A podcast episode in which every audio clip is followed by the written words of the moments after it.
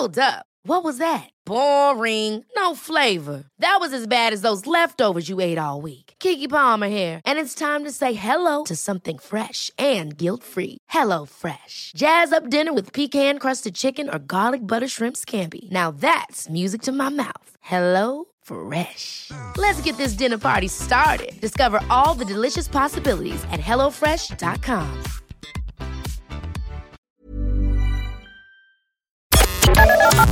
The Opinion Line on Cork's 96 FM. So, Ralph, thanks for being with us once again. And we would open our conversation by reminding listeners that what we heard in court yesterday was very, very upsetting. And all I was thinking, reading the, the court copy, Ralph, was that poor, poor child.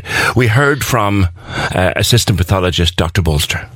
Yeah, very much so, PJ. Um, the evidence that was given was by Assistant State Pathologist uh, Dr. Margaret Bolster uh, before the Central Criminal Court. Um, of course, Karen Harrington denies the murder of Santina Cawley before uh, Mr. Justice Michael McGrath and a jury of 11 men and women. Again, to stress if there's anybody who's any bit squeamish or can be upset, maybe now is the time to make a cup of tea because the evidence was, was quite hard hitting yesterday. Now, Dr. Bolster told us that she performed a post mortem examination on Santina uh, back in July 2019, just a couple of hours after her body was found at Elderwood. Uh, and Dr. Bolster was saying she had conducted over 16,000 post mortem examinations over the course of her career. And in summary, what she said was that Santina had died from blunt force trauma, um, which had inflicted a, a traumatic brain injury, a severe spinal cord injury as well as as well as polytrauma. And polytrauma is basically multiple traumas mm. um, to other parts of her body. Now, the earlier part of the trial had heard from Gardaí that, in summary, they were told from the post mortem examination that Santina was found to have 49 separate external injuries and four internal injuries. And it was the nature of those injuries uh, that Dr. Bolster went through in quite detail yesterday. Now, in essence, the major injury was a complex fracture to Santina's skull. Now, that fracture extended from the um, the top of her forehead, essentially right to the back of her head, and then went in different directions. Now, such was the nature of the fracture that there was a 10 centimeter um, portion of skull bone had been displaced. Now, there was a traumatic brain injury, and Dr. Bolster said that the nature of that traumatic brain injury was such that Santina would have gone into a very deep coma mm. Almost immediately. Mm. Um, there was also a severe spinal cord injury where there was bleeding both within and around the spinal cord.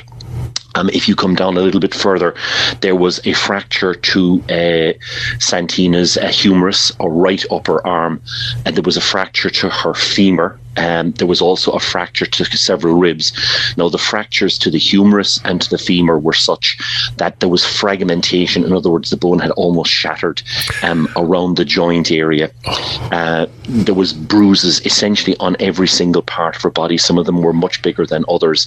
And in summary, Dr. Bolster said that it was her belief that uh, Santina had been struck against something rather than struck with something.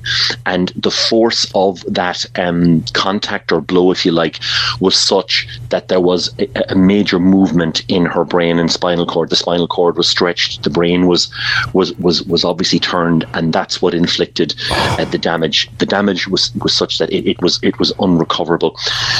In cross examination with uh, Brendan Grehan, the senior yeah. counsel for the defence, um, it was put to her that uh, you know did she believe that this could have been consistent with an accidental fall, yeah. and essentially Dr. Bolster said no, it was non She absolutely believed that it was non-accidental, that this was not something that would have been sustained from a simple fall as part of the rough and tumble of child play. That poor, poor little girl. We also heard from uh, account of some interviews with Karen Harrington yesterday. Yes. Now, Karen Harrington gave a number of interviews to Gardaí in July 2019. Now, the first of those interviews was given on July the 5th, which was the day that Santina was found. That interview was entirely voluntary and it was given at the Bridewell Garda station. But there were a number of other interviews which were, which were given when um, Karen Harrington was arrested.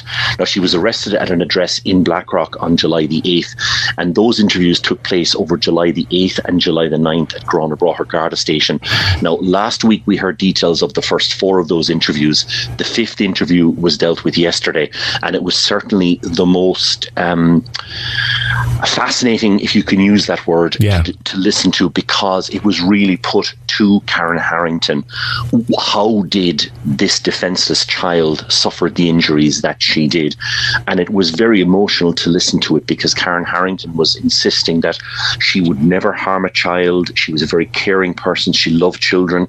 She did not murder Santina. She could not remember the circumstances in which Santina was injured.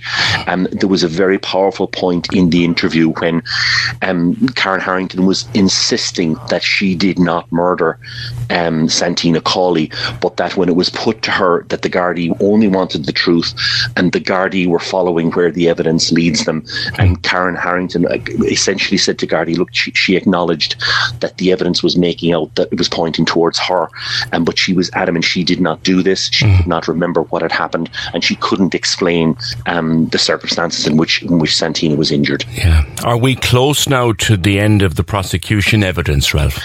I, I would say we are, PJ. Now I don't know exactly when it's going to finish, but certainly we've had the vast majority of the major witnesses for the prosecution. Um, we're expecting further um, interviews to be dealt with today, and then we will know probably by Wednesday the, the, the, the, the status in terms of timing of the prosecution case. And it was said that this trial was going to last for four, possibly five weeks. I would say we're looking at it at this stage that it will certainly finish within the four weeks. All right, Ralph, thanks as always for your time. Appreciate it. Thanks, PJ. Corks 96 FM. Planning for your next trip? Elevate your travel style with Quince. Quince has all the jet setting essentials you'll want for your next getaway, like European linen, premium luggage options, buttery soft Italian leather bags, and so much more and is all priced at 50 to 80% less than similar brands. Plus, Quince only works with factories that use safe and ethical manufacturing practices. Pack your bags with high-quality essentials you'll be wearing for vacations to come with Quince. Go to quince.com/pack for free shipping and 365-day returns.